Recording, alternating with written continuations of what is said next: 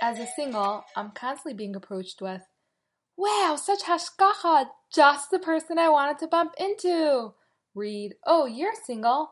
So I'm involved with a beautiful organization that deals with blank, blank, blank, and I was wondering, are you available to, or how about, Hey, how are you? I haven't seen you in ages. You look amazing. Where did you get your outfit from? I love it. Pause. By the way, no pressure or anything, but do you by any chance have extra maaser for. So, after hearing these comments again and again, I noticed that my first instinctive reaction was almost like resentment or annoyance. Like, why am I always the target for these things? Just because I'm single, it doesn't mean that I don't have a life and that I'm not busy. In fact, I'm pretty sure that I'm more hectic than many of my friends who are married with kids. And not every single girl is sitting on piles of cash. And even if they are, who says that they're not saving it up for the future or paying their own bills or whatever?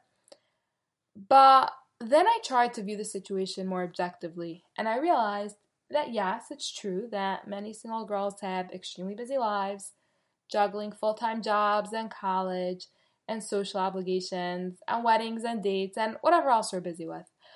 But while it's true that we have a lot on our plates and that we may even be busier than our married friends, as singles, we do have a certain flexibility to our lives.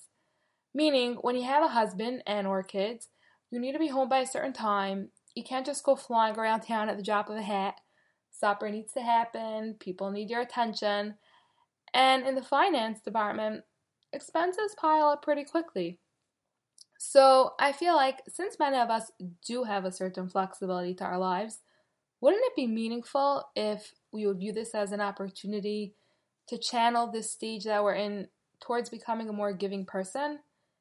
If we do maybe have a bit to give of ourselves, whether it's our time or whatever resources that we have, instead of feeling resentful, why don't we choose to become valuable members of society?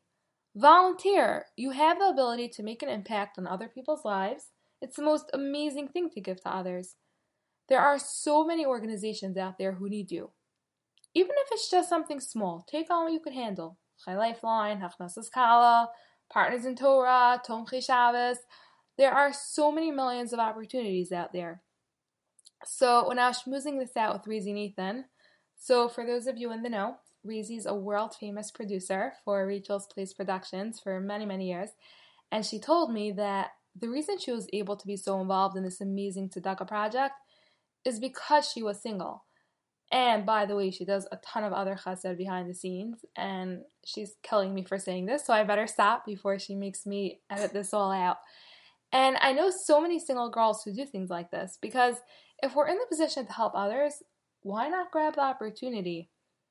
And by the way, you know who benefits the most from it? You. But it's something that you'll only understand once you actually jump in and do it. So, first of all, you meet some really great people and establish relationships with people that you never would have connected with otherwise. You can't imagine how many amazing and inspiring people I've connected with through the years that I've been involved with Chai Lifeline. And also, you feel a sense of purpose. You realize what's important in life you see how much you have compared to others who have less than you. When you give to others, it just feels good.